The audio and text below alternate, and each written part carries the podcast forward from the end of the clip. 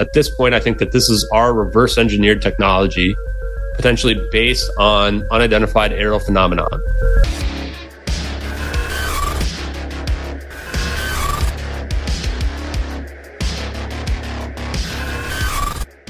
Welcome back. I'm here again with Ashton Forbes for the second part of our two-part interview on the MH370 disappearance and possible theories around it. So, Ashton, where we left off in the last video is motivations. Like, I'm still highly skeptical that this is us because I don't really have a good motive. And also, it just superconductivity, I'm not.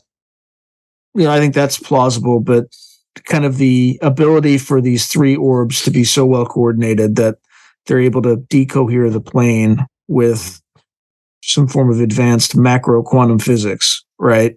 That's where it's hard for me to believe it's caused by human hands.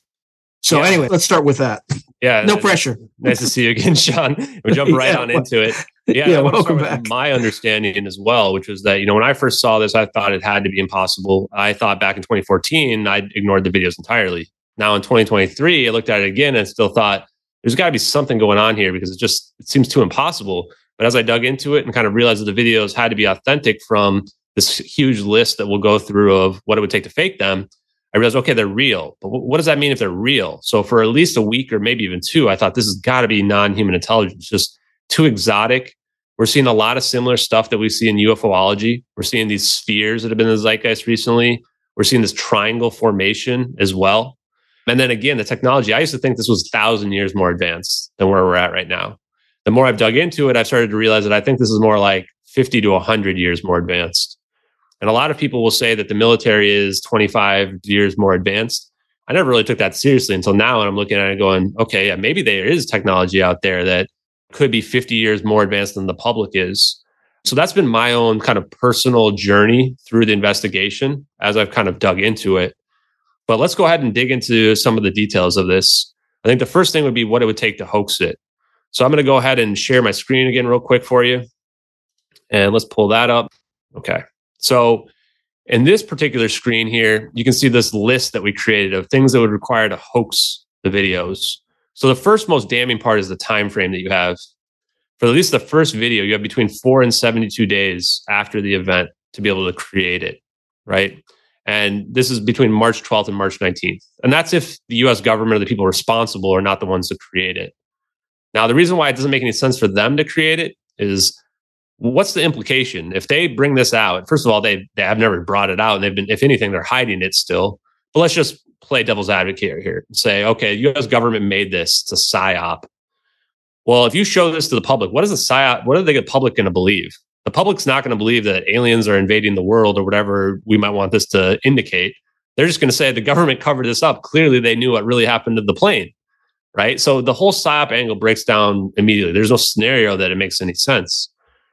Now, unless you think Regicide Anon was somehow involved, then you have 4 days because they don't really have a reason to lie about the receive date. But if you think that they're involved, then you can bring this out to 72 days, theoretically, since that's the very first upload date based on the archive footage. This is an original work. There's not copying from something else. So when people copy paintings, master paintings that are out there, they're copying it from something that already exists. It's a lot harder to come up with something that's completely original. When the United States and China clash, the world will never be the same, especially when forces beyond reality threaten to intervene. What if the United States went to war with the People's Republic of China? How would these rivals fight for supremacy on land, sea, air, and across the stochastic streams of time? What wonder weapons would be unleashed? What horrors would emerge from the irradiated sludge of the South China Sea? What heroes would rise and forever change the course of history? Tread into the deepest and darkest dimensions of the multiverse, gaze through a kaleidoscope of fractured realities, and bear witness to the disturbing visions of World War III from today's greatest minds in science fiction, fantasy, and horror. Weird World War, China. Available now from Bain Books at Bain.com. You'd have to know how to create these volumetric clouds that are all perfect. There's no discrepancies anywhere in any frame of this footage. You'd have to know how to accurately animate these cameras. You have to know how these cumulus clouds form at low altitudes.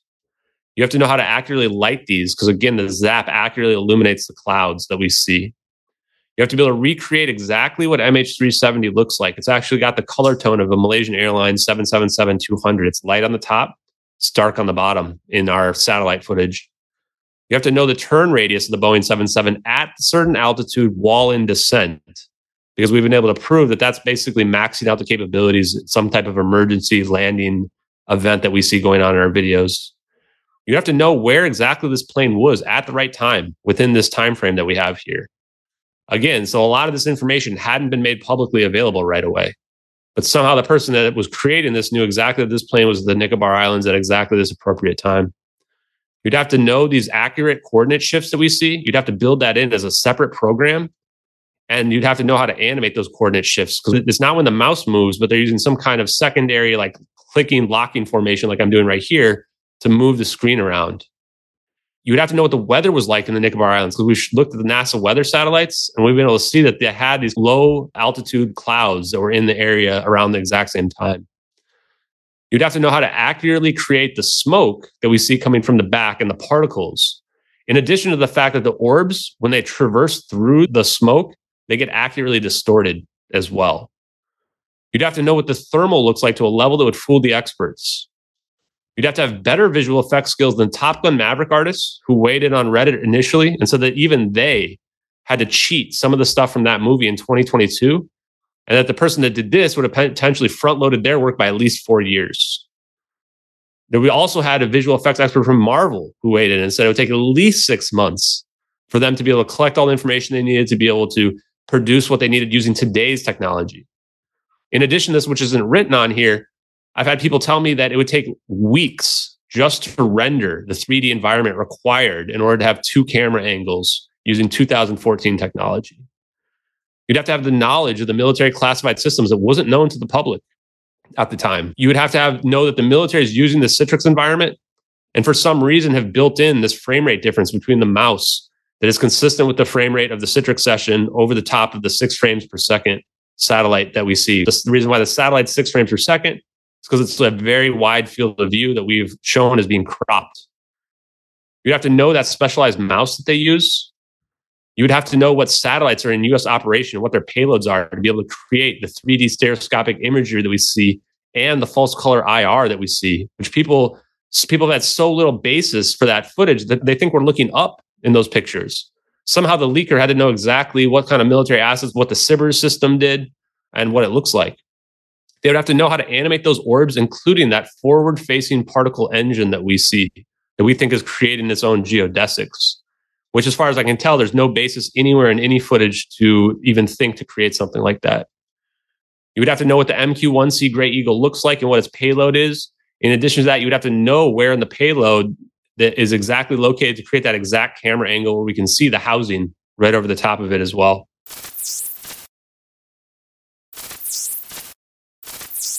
To advertise on Through a Glass Darkly, email throughaglassdarkly@gmail.com. Now, going back to our visual effect, our VFX debunk, you'd have to know how not to use a low-quality 90s video game 2D VFX in a 3D environment, because that doesn't make any sense. You need a 3D visual effect if you're going to do a 3D rendered environment. Perhaps most importantly, which isn't on here, you'd have to know that we're never going to find the plane, not even 9.5 years later. Otherwise, this whole hoax would break down. So this huge list of information, essentially, in my mind, rules out the idea that this is somehow a visual effect that we're seeing here, that there's any visual effects with all in it. There's just basically no basis for it. And here's some images, including this one right here, which is the lead VFX from Top Gun Maverick weighing in.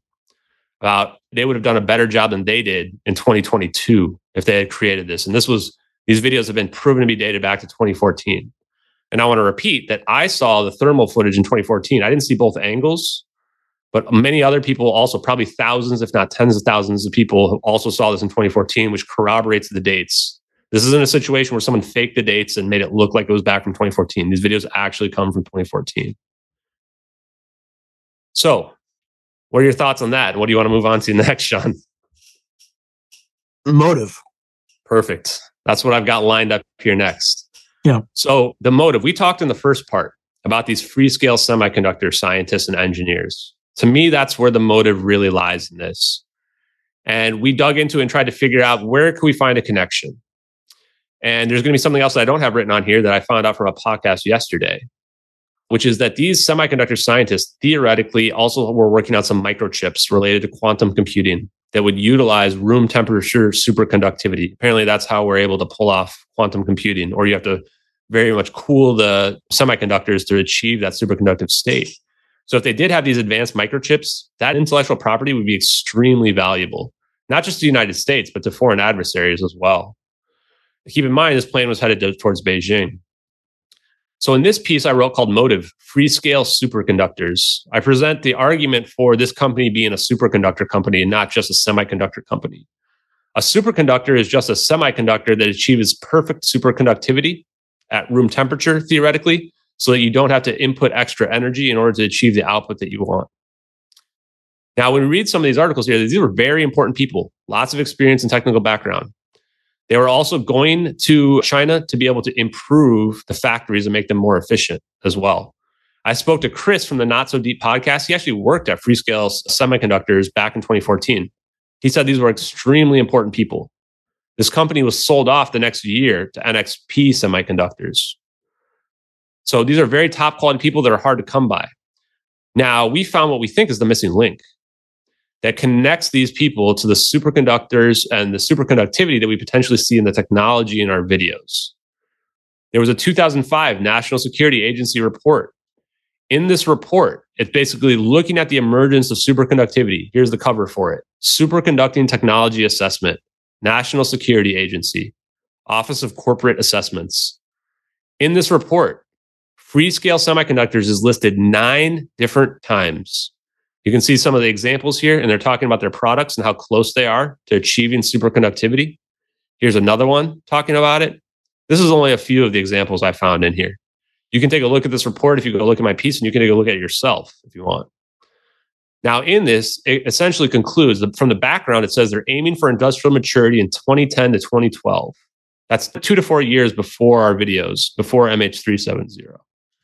And then this last line of conclusions. And what they're talking about here is superconducting rapid single flux quantum technology. So this could be applying to quantum computing. This could even be applying to theoretically rotating superconductors that are able to create an electromagnetic force to potentially create this geodesics that we see. But it says down here, without such government investment, this type of development will not happen, which also then I think presents the link between the government and the company and then the scientists here. So a lot of people want to know, why would you do this, right? Why are you saving the plane? Just let it crash. If you need to get rid of these people, this plane is doomed, as we talked about in the first part. If it crashes into the ocean, they're all going to die probably. So really the only motive to do this is to either test something out or to save these people, right? And you could argue from the test side, okay, well, if the plane's doomed anyway, and this doesn't go well, no loss. The downside of that is now you have to build this whole cover story, right, for what really happened to the plane. That's a lot of effort. Now, from the saving them standpoint, you could say, okay, either we're trying to prevent them from going to China, because if they get that technology, whoever controls this technology controls the world. To your point, I think, is that the reason why we have a hard time believing this is because it's so advanced. And that argument there is that whoever then owns that super advanced technology can't be stopped, not with military supremacy on this planet. So the idea would be that these people are very highly valued, that either we need them on our side or we need to prevent the other side from getting a hold of them. So that's our motive behind this. And I've been consistent that I think everybody should believe whatever they want based on the evidence. Everybody's going to have their own narrative that they think fits the best.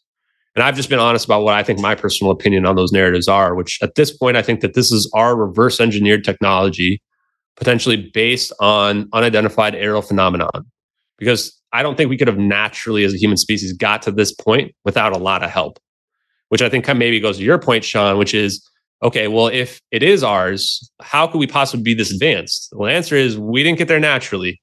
We saw this technology and we were able to reverse engineer it from looking at it, which would mean that these UAPs that David Grusch has testified to in Congress that we potentially have, we looked at them and maybe it took 80 or 100 years, but eventually we figured it out. The last thing I would say on that is, if you were to give a caveman an iPhone, they could use that iPhone for a few days, battery dies. They're never going to be able to use that. It might as well be a brick after that. Now, if you give those cavemen 100 years, would they be able to develop the material science to begin to create some of those same properties? Probably not. But if you get to a point where maybe they're more advanced, like we are now, and then you give them the iPhone, now you can start to reverse engineer a bit quicker. So I think this also opens up the realm of, have we been getting help for the last 100 years? Has our technological revolution really been all natural? Or have we been slowly being dripped in technology to the public from reverse engineering programs? And I think I'll leave that up to the audience and for you to decide. Yeah, I still think no scientist is so valuable that the U.S. intelligence community or U.S. military would unveil or risk unveiling a technology this monumental, right? Like, if you can teleport, you know, anybody anywhere in the world within seconds, you would use it for other more consequential things, right? If you were worried about them getting to China, you just let the plane crash, or you might engineer the fire on the flight with the lithium-ion batteries to make it crash. And then you're observing, you have things in the area to make sure the crash happens. And then you capture this phenomena, and you're still going to want to cover it up, because, you know, how are you going to explain that this thing never crashed? It was taken away. Now, there, in the lore, in the literature, there are stories or anecdotes about massive calamities that have happened where the people who, for our intents and purposes, are gone, they're dead, but they're sometimes, again, I'm not saying this is real or true, but these are all stories, obviously, but they're taken away, they're whisked away and given a second chance somewhere else by some non-human intelligence. This looks like something like that to me, because the leap I can't make, like, we've had superconductors for a while, right? Now, not room temperature superconductors, but superconductors. In fact, there's a company called American Superconductor that, in my capacity, when I worked at a Wall Street job, I used to cover them as an equity analyst. Now, it's still highly theoretical, but the place where I have the difficulty leaping is that we somehow not only discovered or figured out how to make room temperature semiconductors work, that's credible, right? And just didn't share it with the public, but also that we're able to figure out how to create a three-dimensional or multi-dimensional foam around an aircraft that serves as a shell or a Bose-Einstein condensate. And then we're able to create AI to a level that we're precisely able to calibrate the macro decoherence of a particular object at the same time when none of this stuff, or very little of this stuff, at the top schools in the world, right, couldn't really make happen. And look, I've been in the military. Now, granted, I've been in the military that probably has the least advanced stuff, but we ain't that advanced. I was using off-the-shelf GPS technology because it was better than the technology I had in the Army. Now, it's the Army. Now, the Air Force may have other things, but again, my guess is they saw that these scientists were heading to China, and the intelligence community may have tried to influence others to prevent this flight because of the risk. Because it sounds like Freescale Semiconductor had some plants in China, right? Well, in 2014, everybody does, right? Probably heading some, they were heading to, and why were they heading to Beijing? That's also weird. You would think they would head to, like, well, maybe for a connecting flight to Shenzhen or something like that. But that would be a perfect opportunity for the Chinese government to, and were many of them Chinese nationals? So 8 of the semiconductor scientists were Chinese nationals, and 12 of them were Malaysian nationals, actually, interestingly enough. But yeah, quite a few of them. Yeah. So the U.S. government would have every incentive in the world to set that thing on fire. Right. Yeah, so again, I know this is not the narrative that you're presenting, but if the videos are real, and I have no way of proving it. Like, I have to trust what you said, and I'm sure I can go and do the research, and the audience should do that if they want to get more into this. But if those videos are real, we may have been caught with our pants down assassinating scientists, or attempting to, and then the phenomena kind of comes in and makes them go poof. And none of that we want out there. That's the main argument. Anyway, that's my counter narrative. Have you heard that one before?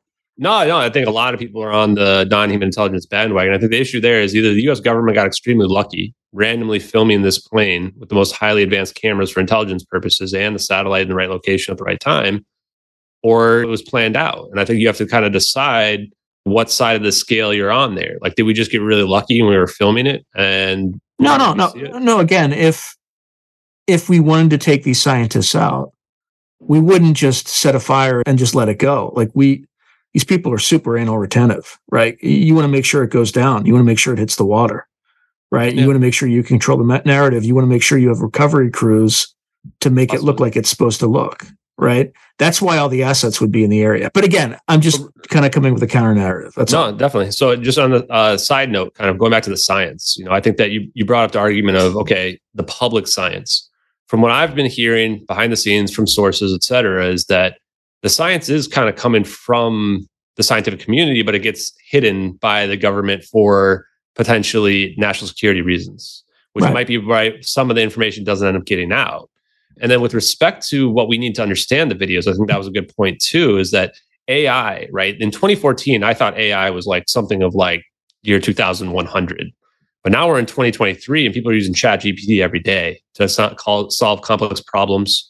And that's what I think we're looking at here. The Sentient program is actually a very advanced AI that controls the satellites and can operationalize them on demand. It was declassified in 2012, which predates these videos by 2 years, which gives a very strong evidence for there already being AI in military use at the time of these videos happening. Yeah, with respect, I think that's for certain. Mm-hmm. And there is certainly technology that's out there that has been classified for any number of reasons. But again, where I break with you is the decoherence, the macro decoherence thing is so far beyond even what public science is talking about. Like, to your point, it's 50, maybe 100 years, because I think at this point you'd have to be manipulating quarks, right? Turning fermions into bosons. But in fact, that just came out just a couple weeks ago. So I think you'd be surprised at how much of this information, I mean, the only reason why I know about all this is because I've just been following it in science communities as well and online.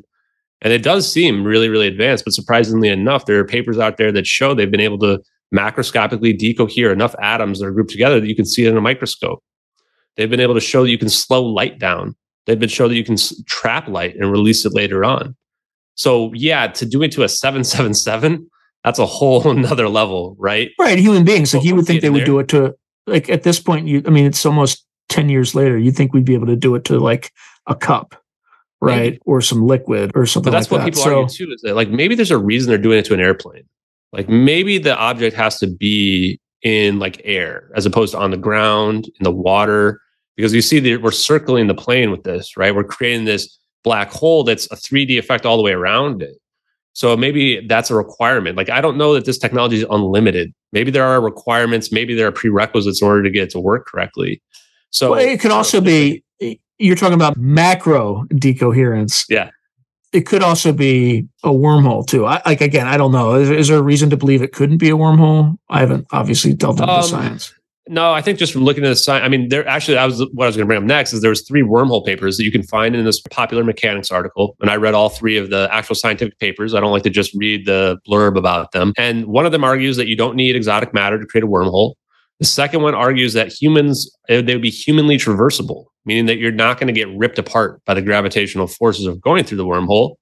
And the third one argues that you can create a double-sided shell around an object to allow an entire object to traverse through it safely, which I thought was very interesting. So theoretically, physics do support the idea of wormholes.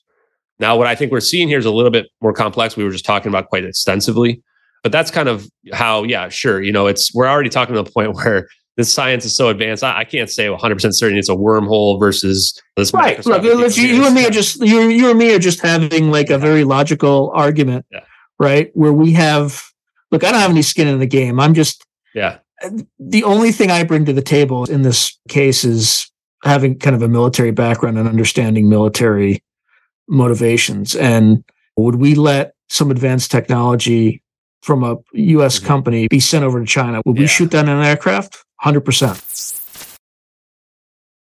And there's your like motive, no hesitation, think, right? It's like the technology. To me, is the technology is the motive. It can't be about money. Money's just not big enough. Even cargo is like this is 100%. I mean, but this is a national security. Yeah. Like if you're talking about room temperature semiconductors or whatever, there might have been something else. It might have been the chips that this video. But it's like, go ahead.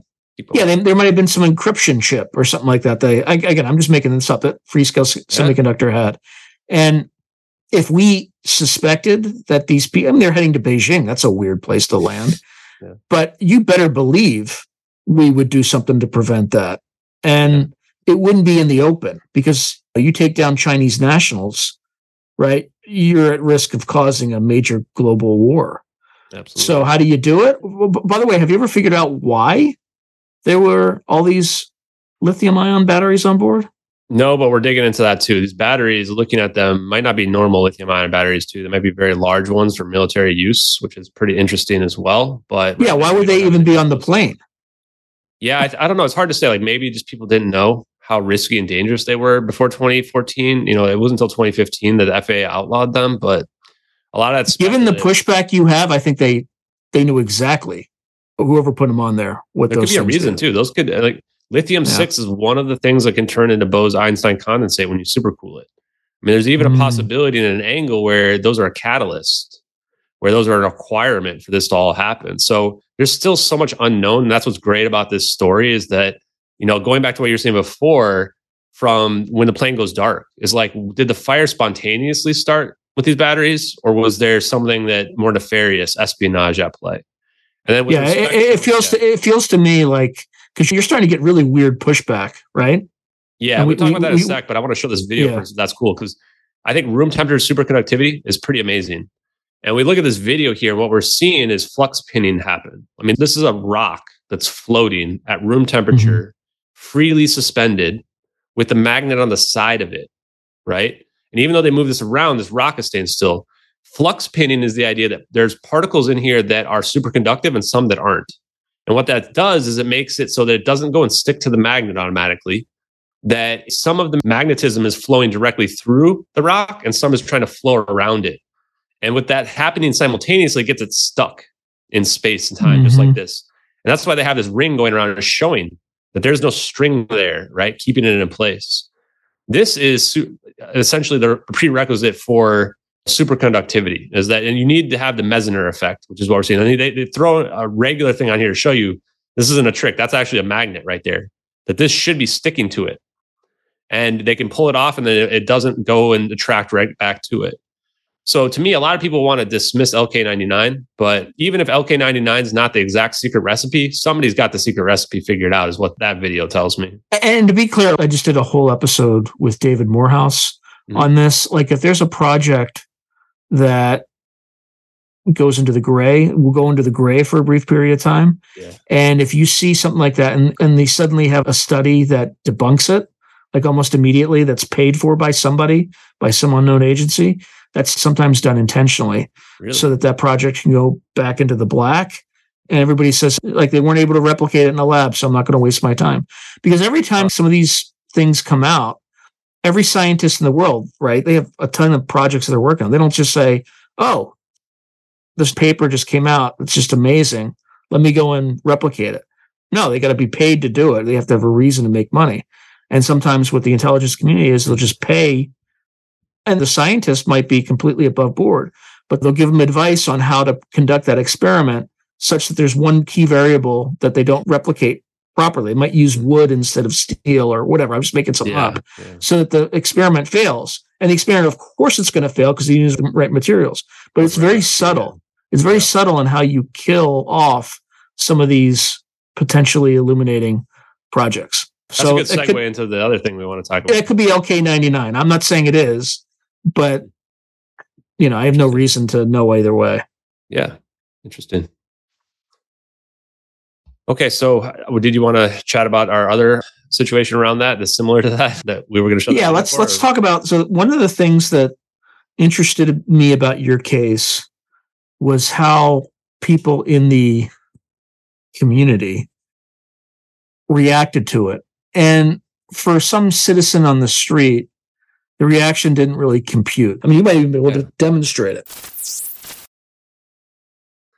Yeah, well, I mean, I think I would just kind of explain first is that I can't understand why anyone would be against what I'm kind of disclosing here. I've been really honest and open about my whole... Well, so, like, look, I'm just trying to get to the truth. I don't really care how I get there. I just want to know what the truth is. Yeah. And that's it. And I want my audience to be able to come to their own conclusion based on these discussions. And that's why you're on, because I don't know. Like these videos are compelling, but... You know, could they be a deliberate attempt at misinformation or disinformation? Yeah, of course. Do I think that's a high probability? No, because there's no real incentive for the intelligence community to do anything like that in this particular case. In fact, they have every reason to cover it up based on both our narratives. Again, I just proposed a separate narrative. I have no skin in the game on that, but something like that would be so volatile that people might kill people to keep secret. Yeah, initially, the first week I was disclosing these and I was sure they were real. I was actually pretty worried about my personal safety. But then very quickly, I kind of realized I don't think that's the way you would do it, right? Is that... If you disappeared, it would add more credence to it. Exactly. So what they would try to do is discredit you personally. In order to do that, they would have to separate you from the story. And I thought about that a lot too. And that's the reason why I waited so long to reveal myself, because I knew that the moment I revealed myself, they would try to discredit me, and boy, did the attacks come quickly and hard. And I'm under the opinion now that there's actually a coordinated group that is actually trying to discredit me actively on a daily basis. And if I go ahead and share this video here that was posted yesterday by somebody who's been cataloging this particular group. Yeah, let's try to avoid names though if we can, right? Because I don't want to dox anybody. To separate him and the MH370 videos. So it's only leading to a bad place. Okay. He's plagiarizing. Yeah. Straight up, he's going, and now he's getting publicity. So I don't know if the followers are fake, but he's getting publicity. He's going on some pretty decent podcasts who are not doing their homework. So I think if there's one thing that we can do as a community is make it be known that Ashton does not own the MH370 topic. And if it's real and he gets taken down, the whole fucking video is fucked. Like, we'll never be able to get to the bottom of it because of him. So we have to separate Ashton from that video. That's just my opinion. All right. Yeah. Great points. And I agree. Let's go to Turtle Time. Yeah. I agree with what Garrett had to say, though. He said that he's never done a space where he's gotten more than 25 followers. The most I've ever gained in a night was 78, and that was a big fucking space. So and I think it's when I had Brandon They don't get on. It. Yeah, you and me both. I mean, if you listen to that, that's pretty alarming stuff. I read that and I was taken aback. You know, I expected pushback, but expecting a coordinated group of people to quote unquote try to separate me from the MH370 videos. Like, aren't we all trying to achieve the same thing here? Or yeah, just trying to figure things out. Like accusations of plagiarism. Like, what book did you plagiarize? There's no book.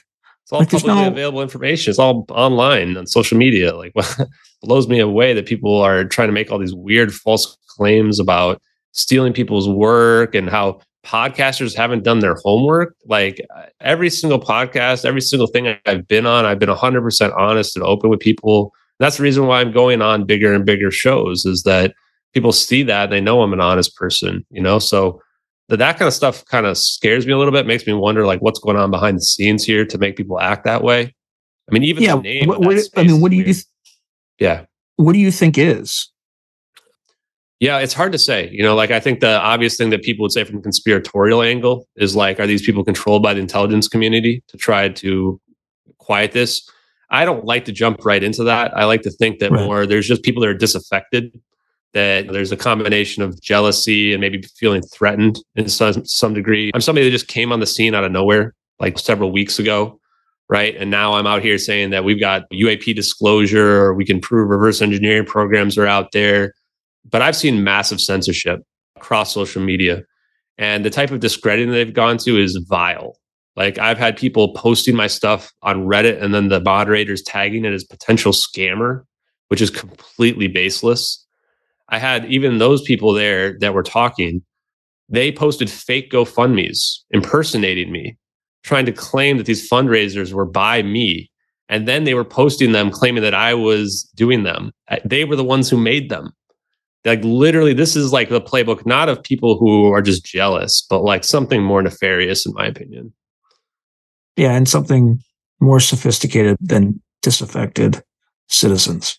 It's a lot of projection, too. Like, everything they're saying there about bots, like, that's what they're doing. Like, that's the sad part, is you look, and we've already been proven that they were using bots to promote fake content and hatred towards me. I've never used bots. I have never done any of the things that they have claimed about me unequivocally. So everything that they do is generally just projection. Well, I'm not going to comment on these people because I don't know them. I haven't really interacted with many of them. Looking at it from a just very dispassionate angle, the reaction doesn't make sense, right? So just because you're proposing a theory, why would that result in never getting to the bottom of wouldn't that spur more discussion?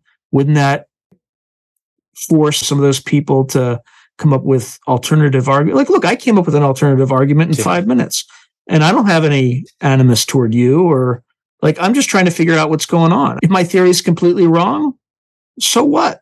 Right? I have no way of like figuring that out.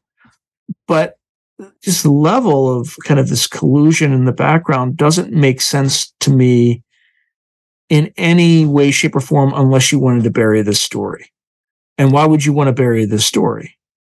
Well, there's one or two aspects to it, right? One aspect, if we go with your story, is we are thousands of years more advanced. I mean, that's not what you're saying. You're saying 50 to 100 years. But in my opinion, thousands of years more advanced than we think we are. Yeah. Or you go with my story, like, we engage in some nasty business in order to preserve our national security. I don't disagree with it, to be honest, right? Like, if you have some scientists that are stealing our stuff and taking it to our enemy, I mean, you can't shoot down a plane because there's people who are innocent on there, but you're going to do what you need to do. And that's not something that anybody in the U.S. military would want getting out there, because you risk a confrontation with China. Additionally, you have this super advanced technology where these people just disappear, which would be the second thing to hide, which would be the existence of non-human intelligences that are far beyond our capacity to understand. Now, either one could be complete garbage, right? They're just theories. They're just theories. So either one, though, you would have an incentive to cover it up as government, quasi-government, corporate, whatever. And this is a common technique that people will use. They'll isolate an individual. And by the way, I've interviewed a guy who consults people like you who start experiencing this sort of harassment, right? Where they'll go into a bar, somebody will just say, oh, yeah, I heard you're working on this, this, and this. Right, particularly civilian scientists. And then that's it. And then next thing you know, they start having really weird Havana-like syndrome from high-powered microwave devices and stuff like that. So I don't know if a corporation's doing that. I don't know if the U.S. government's doing that. I don't know if a foreign government's doing that. I'm not ascribing any blame on anybody, but this is some of the stuff that you do. That's scary. Even if you look at all the color revolutions, right? A lot of these techniques were developed by the political activities division within the Special Activities Center in the CIA, right? Where they, again, I have no evidence to suggest that they caused all these revolutions, but, you use all sorts of technology. They create bot farms. You use bots to, our adversaries are doing that on Twitter, right? 100%. So the Chinese, the Russians. So a lot of these techniques are common tradecraft that might be used to silence somebody. Yeah, I think from your point of view there too is like, if you're somebody who's, and a lot of these people are UFO disclosure advocates, at least they claim to be, wouldn't you come up with the scenario that you just came up with, right? You've done more of trying to develop a story than I think any of those people we just heard from have. And you did it in five minutes, right? And you took the same evidence that I was presenting and just came up with your own story for it, which if you listen to all my podcast spaces that I've done, which at this point there's well over 20, 25 of them, I've always been consistent about that. Feel free to take the evidence that I presented forward and come up with your own story. And you just did that as well. We had a conversation about it. We don't have to agree on every finer point. Yeah, and I didn't attack you. Right? Yeah. Like I just take the subject from me. You know, right? I just negotiated the evidence, right? Or looked at the evidence and came up with a plausible conclusion. Am I wedded to it? Absolutely not. Right? I came up with it in 5 minutes. Right? And you know, nor should any of us. Like we should all be focused on just trying to get to the truth. And if the government has to resort to these sorts of things, maybe they're doing something wrong. Exactly. Right? I mean, just let people know we're not alone, for Christ's sake. Seriously. Right? Or that we have technology that could revolutionize our society. Like, why are we holding it back? Yeah. So either way, just do the right thing, guys. Just do the right thing. I think one leads to the other too, right? So even if you're right or I'm right, like to me, one leads to the other either way. Right? Non-human intelligence leads to the technology. Technology is from the non-human intelligence. You know, we're both on the same goal here of trying to get to this disclosure, which is what I think we want is true disclosure. That's what I've always been advocating for. I think that when you look and interact with these people, you look in their comments, you'll see they're not trying to solve the case. They're trying to discredit every piece that you throw out. You can't know this, or that can't be right, but they won't actually attack the evidence. They just attack the person, right? And that's now, prior to this call, you told me something else that also kind of raised my alarm. And again, I'm going to blur all that information for a very good reason. But some of these people, kind of in your own research, if you could give me kind of like a personality profile of several of these people, right? Like a personality composite, what would you say the most common themes are? Because this is important. Yeah, I mean, I want to be careful here what I say, but you know, I think that if you there's some nefarious elements to a lot of these people's backgrounds, probably, right? Is that they're the types of people that could be easily swayed by a third party that were to come in. But to be clear, by nefarious background, you mean criminal records? Yeah, potential criminal records, and that they are already exposed to the various communities that they would be sowing division in, right? So a lot of what it is, it seems like it's divide and conquer. It's coming and pretending to be your friend, exploiting people's biases, exploiting people's weak points. And I've seen a lot of that being in a lot of these spaces where it's a lot of repeat people who are just unscrupulous in general.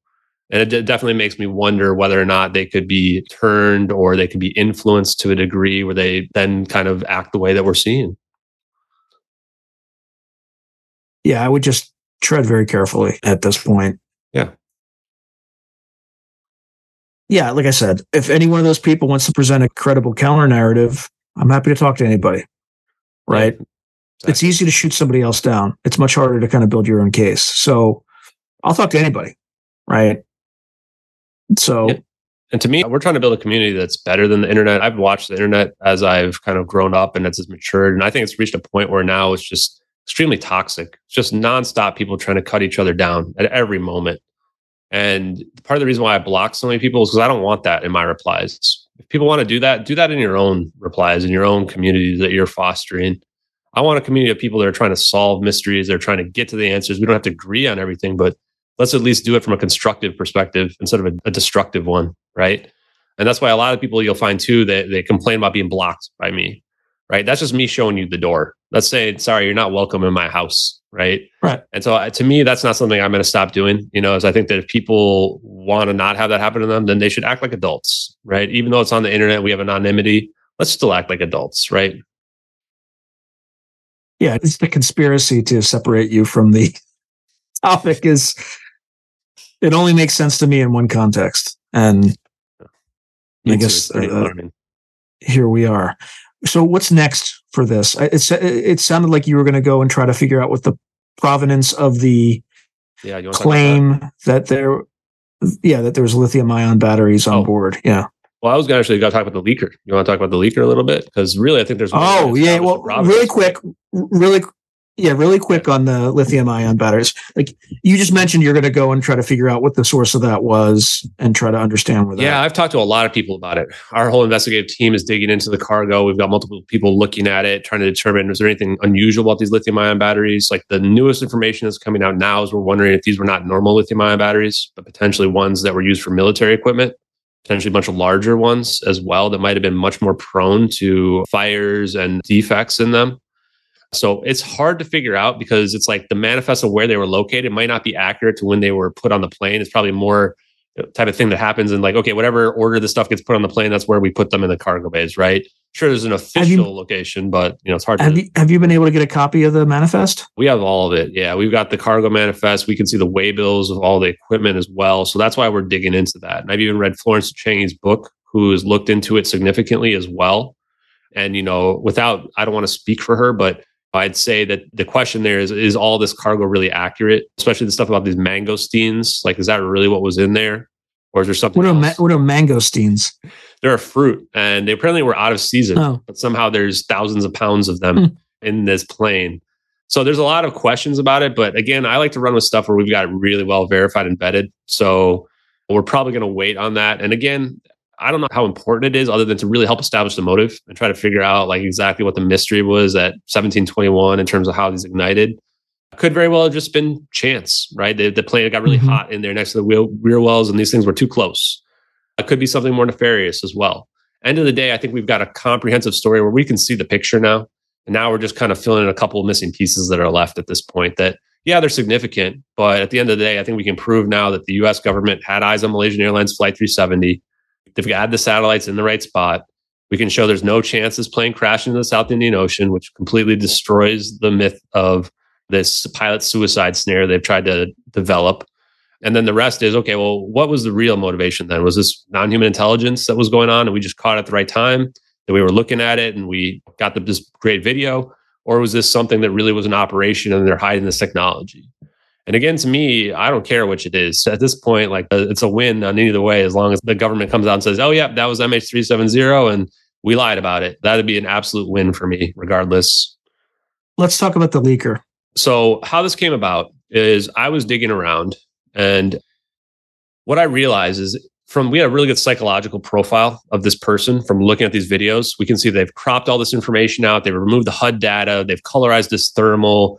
They added these satellite coordinates. They really want us to be able to solve the mystery. They potentially didn't want to damage the U.S. government. They were not a spy because they didn't just give it to China or Russia. They put it on the internet, right? Or they handed it off to somebody who would put it on the internet. That told me this. To be fair, that's almost as bad as giving it to China. Almost as bad. And I mean, that's why I think they came down hard on this person. And then maybe they realized after the fact. And I also think they had an emotional reaction, right? They potentially saw it and had the same kind of reaction you or I did, which is, what the hell? Like, is this non-human intelligence? Is this our tech? No one's going to ever be able to figure this out unless we release this information, which told me that this person is potentially a patriot that had an emotional reaction. They might have even been there on an airplane watching this happen in real time, just based on the time frame that we see. And so I said, okay, I was sitting there thinking one night, I was going, I wonder if we can figure out who this person is. First thing I realized is that you can't hide charges like this unless you're in martial law. Unless you're in martial law, you can't hide these types of charges. So this person had to be out there somewhere. So I go through all the Wikipedia sites of all the people who've been charged. There actually isn't that many between espionage, willful retention of classified data, willful retention of national security information. And it actually took me several weeks because it wasn't very easy to find. And I started doing date range searches to really try to narrow it down. I thought it would have to take probably about a year or so for them to charge the person just because government's not that quick, even though we already knew it was a Citrix session. So they definitely got caught because that's logged, right? They're going to be able to figure out, okay, who was the person at the right time. Right. And then I come across this guy, Lieutenant Commander Edward C. Lin. And this guy immediately, my spider sense is going off when I start reading. The first thing I read is this guy's got experience in signals intelligence, SIGINT. That's the exact systems that we're talking about. Remember, SIGINT payload hits the MQ-1C Gray Eagle in Google on the first hit. This U.S. Navy Lockheed Martin Ares 3, one of the capabilities of this plane is it has real-time video playback on it. So theoretically, this is the system, the airplane, and KT saw another plane, in addition to that glowing orange plane, two other planes that had navigation lights in the sky. The French dad was told that there was two AWACS that were in the area and that the U.S. government knew exactly what happened to this plane. This guy could have potentially been there on one of these planes at the exact time. He was arrested on September 11th, 2015, which is a little bit over a year afterwards. The FBI tried to run a sting operation on him. I think they had him sleep with this woman and try to have her give her classified information so that they could prove that he was a spy. The whole spy narrative ended up breaking down. They tried to charge him with espionage and charges that would result in life in prison. So they went at him with everything. This was the first major incident of espionage by an active duty member in the Navy since the end of the Cold War. We're talking 50 years, 40 years since the last person was charged like this. This whole charge sheet, which we found it, heavily redacted. I think I actually have it down here, in fact. Yeah, here it is. Look at all the redactions on it. Every date is redacted off here. Every name is redacted. And the dates being redacted is the weird thing to me, because there's essentially two charges that end up sticking to this guy. And I imagine if you looked at those dates, they're going to indicate very closely the videos that we saw and the dates that we saw in those videos. But that's just my speculation based on what we see here. Now, in addition to that, signals intelligence is mentioned in these various articles dozens of times. There was growing doubt, and one of these articles was like the weird case of Edward C. Lin. And it said there's basically growing doubt whether or not they could prove that he was a spy. He came from Taiwanese descent, and he was American naturalized. He spent 17 years in the Navy. He actually worked with nuclear weapons, etc. So they gave this guy the highest levels of trust. He had extremely high level of clearance, top secret with compartmentalized information, with access to the Navy's Black Project program portfolio. They were worried that his knowledge would be extremely useful to potential adversaries. This squad that he was a part of was called the Special Exploitation Squadron, Special Project Squadron 2. His deployment, February 14th to March 2016. Remember, he was arrested in September of 2015. This is 1 month before the events of Malaysian Airlines Flight 370. And in fact, we found a separate article recently where I did a follow-up on this, where it was talking about his case. For some reason, you know how they have these pictures at the top with little blurbs on it? The picture at the top was of one of these spy planes looking for Malaysian Airlines Flight 370, of the debris. And why is this article related to this guy have a Malaysian Airlines Flight 370 thing in it? Just goes to show, at a minimum, this happened so close to that time that people were already piecing together that this guy's job was very similar to the people that would have been looking for Malaysian Airlines Flight 370 or been there that night watching it. This is the part about the sting operation that they ran on him here as well. And then there's some quotes. While this didn't really turn out to be related to foreign intelligence, not really a spy case, the sentence sends a strong message to the force about safeguarding classified and sensitive material. This was the military lawyer. While it was clear that last year's sensational headlines were far from accurate, unnamed officials said that the report that Lin was suspected of spying for Taiwan and China, despite there being no evidence in the NCIS investigation that Lin ever exchanged any information with anyone from China. So they literally had nothing on this guy when it came to espionage. Now, weirdly enough, the defense lawyer argued the classified information in question is available on the internet. That to me is a pretty big tell right there. I mean, these videos were on the internet, right? How often can you say that the classified information that people leaked was actually available on the internet? Seems very rare. Most of the time, these cases, is not really necessarily on the internet, except for maybe that Jack Teixeira guy recently, when they had him on the Discord and he leaked that information. Now, the government came back and said, well, that doesn't mean it's declassified, pretty much, essentially, which is, good counter-argument. The government's the only one who can declassify that information. In 2014, he left 2 flight manifests in his flight suit from a deployment that included search and rescue code names. I mean, what other incident is there in 2014 that 2 flight manifests or search and rescue? I mean, this is MH370 right here. So in exchange for admitting to these lesser charges, he didn't face the charges of espionage. And essentially, he accepted responsibility for the charges he was actually guilty of and then agreed to work with the FBI and NCIS. He ended up taking a plea deal. He was in prison for 646 days before they ended up convicting him. During this time, I found other articles that this guy got abused. There was this goon squad that was being directed by leadership to ruffle his cell, steal some of his personal belongings that were confidential related to his lawyer, that they threw him out in the cold several times. And they abused another person as well. They were cracking down on this guy to make sure he never talked, in my opinion. And then he said, I get physically ill when I think about the damage I could have caused from my actions. I'm exhausted and broken in spirit. The best thing I can do is serve as a cautionary tale for others. If we think about the psychological profile, like you just mentioned, right? He would have thought he's doing the right thing at first, right? And they convince him that he's damaging national security because Russia, China are going to if I can figure this out with a Twitter account, then they're going to be able to figure out this and this technology as well, and theoretically now be able to reverse engineer it.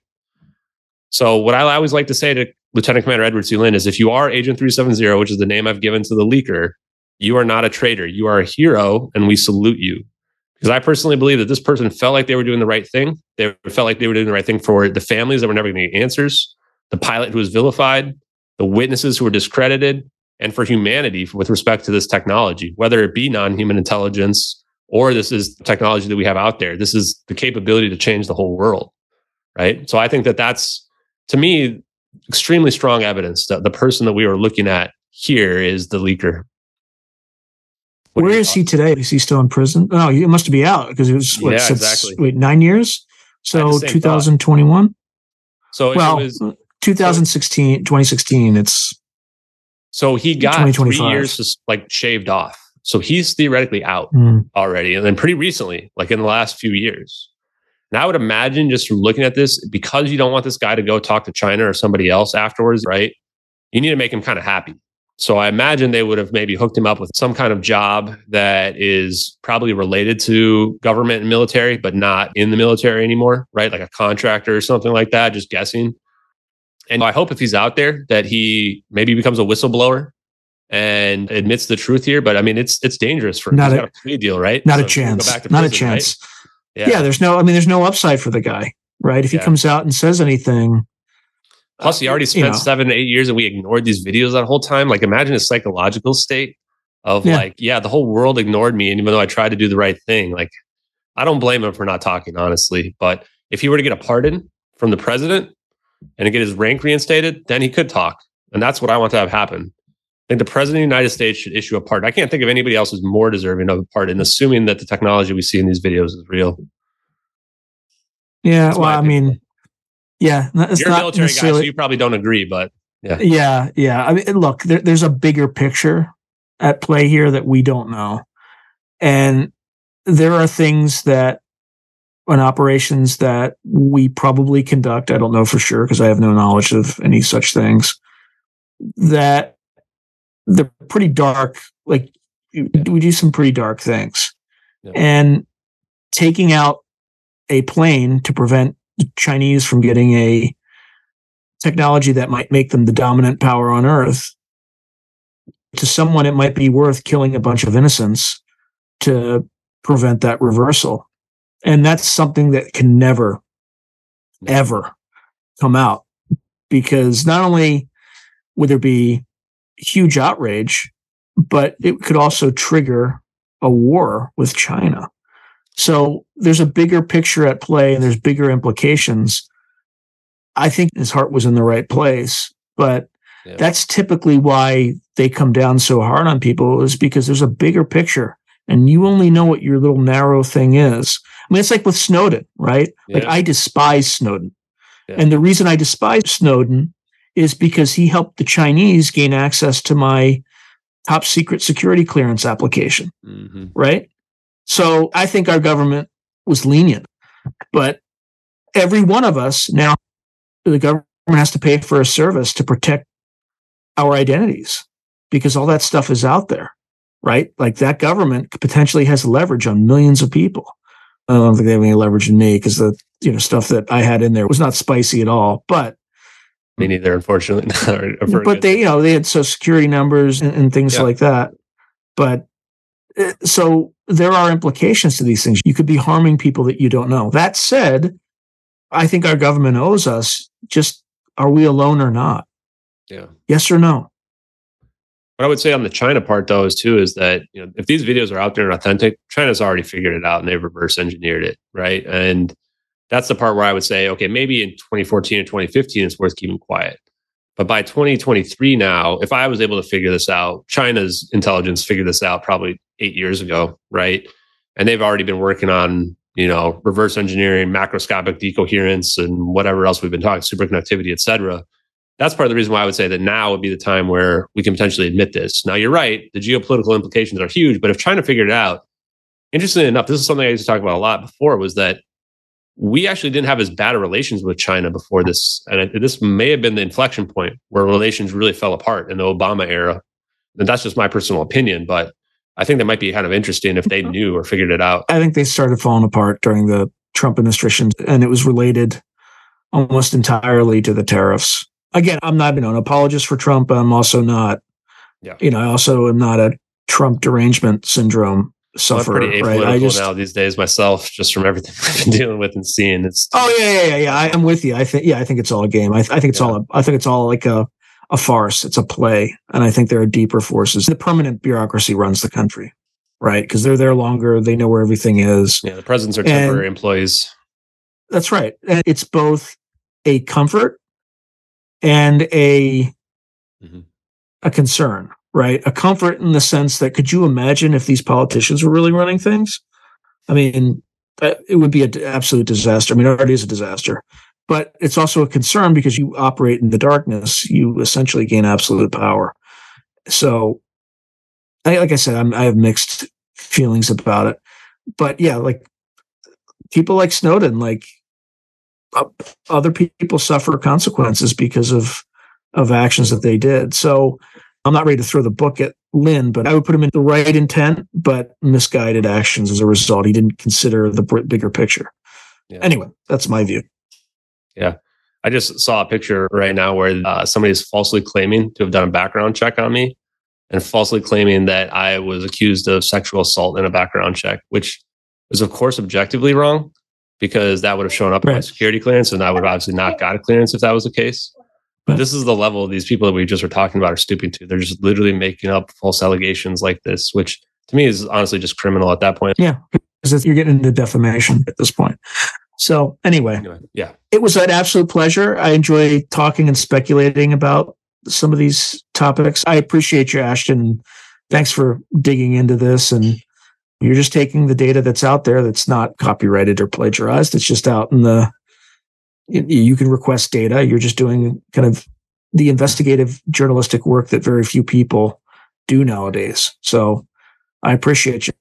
And thanks for coming on. Thanks for having me on, Sean. Appreciate it. It was a good talk. Yeah. Talk to you soon. Bye. If you enjoyed today's video, please hit like and subscribe, and also hit the notification button so you can be notified whenever I post new content. Thank you. Now, if you're enjoying the channel and you want to support it, there are several things you can do. In fact, there are 5 things you can do. The first thing you can do is just buy my books. I got plenty of books out in the market right now, and I would prefer that folks buy a book rather than giving me direct support, because they get something out of it. They get a real tangible product. The second way you can support me is by becoming a member on YouTube or becoming a patron on Patreon. And just go to either site and it'll explain everything.